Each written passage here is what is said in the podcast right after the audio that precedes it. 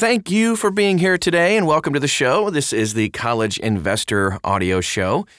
Before we get into what we're talking about today, please consider subscribing and sharing anything you hear on the podcast. We would greatly appreciate it. Thank you so much. Today, we talk about a very sneaky practice from most colleges, something that you've got to watch out for and keep in mind. Colleges practicing front loading of grants.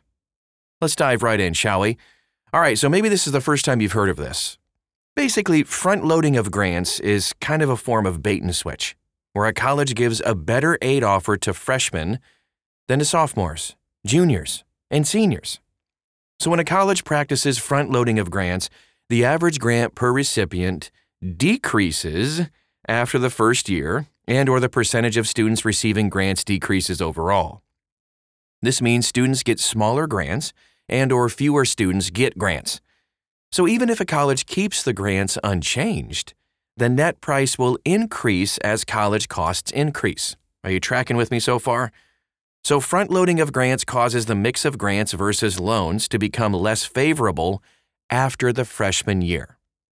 The family's share of college costs increases significantly for upperclassmen even if their ability to pay for college remains unchanged.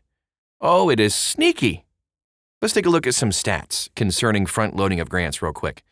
So, more than four fifths of colleges practice front loading of grants. That's a lot. Based on an analysis of data from the 2021 Integrated Post Secondary Education Data System, or IPEDS.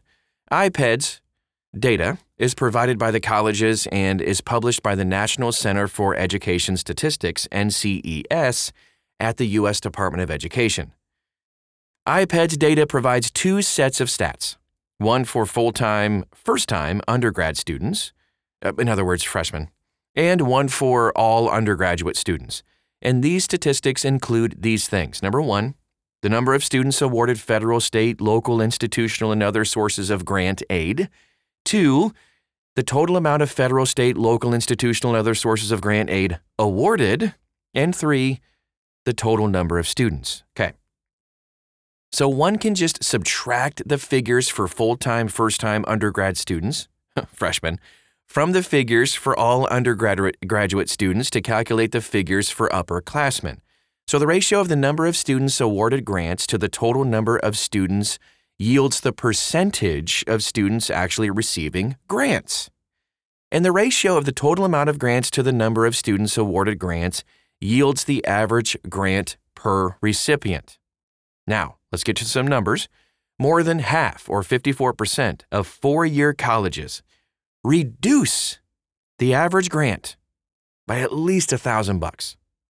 More than three fifths, or over 60%, of four year colleges reduced the percentage receiving grants of at least five percentage points. More than 80% of four year colleges satisfy either or both of these definitions. Yikes.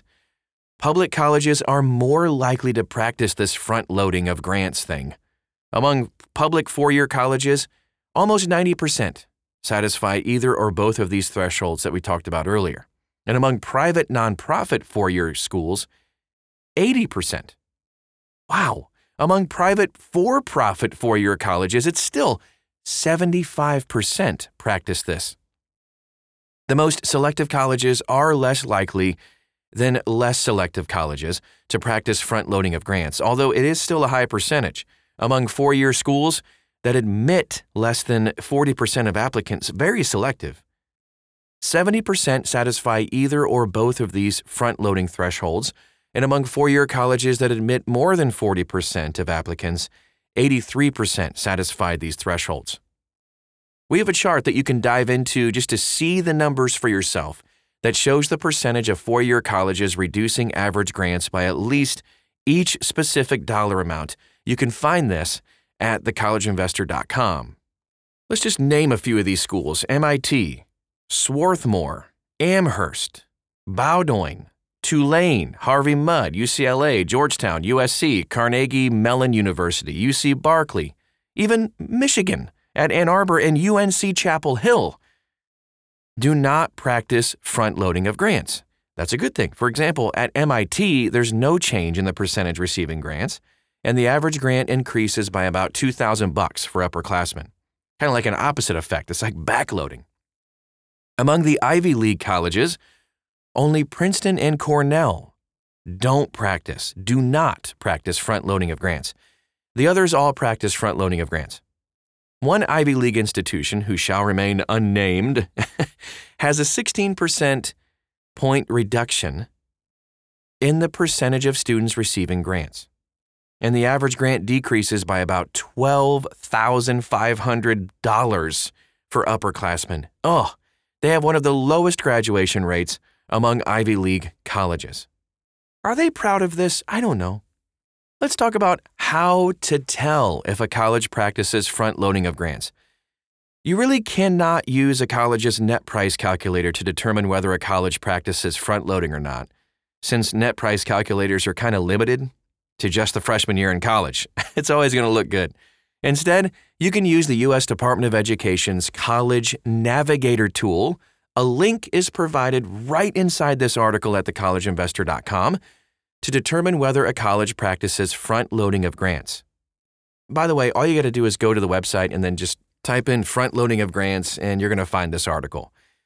Search for the name of the college inside this navigator tool, then click on the financial aid tab in the search results.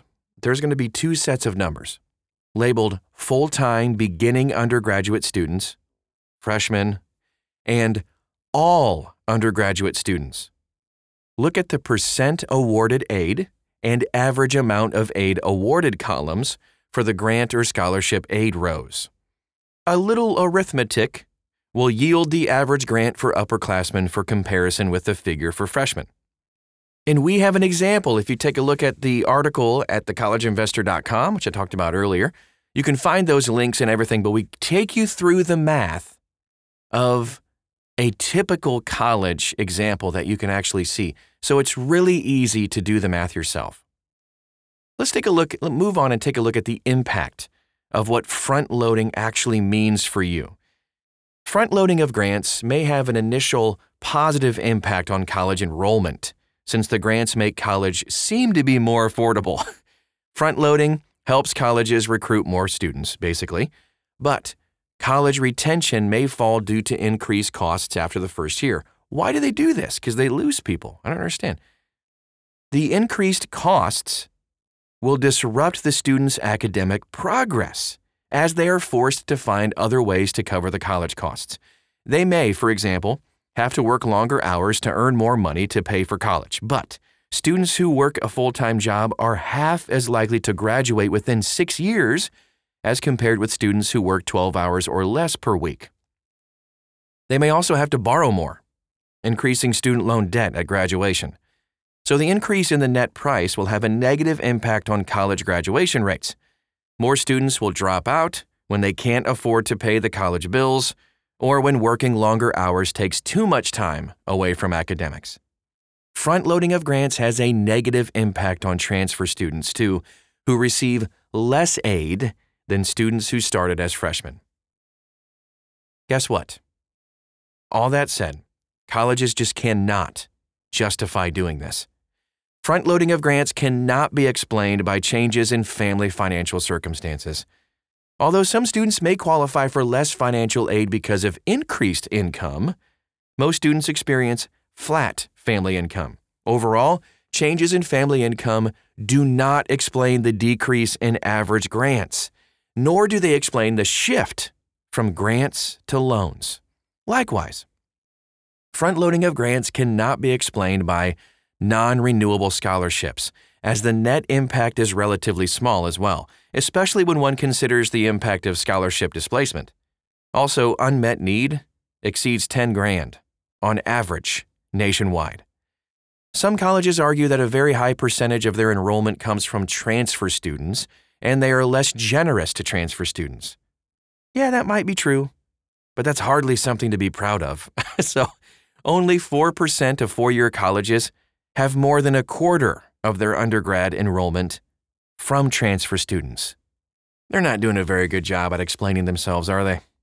If you want to dive deeper into this topic and more, we have tons and tons of resources for you at thecollegeinvestor.com.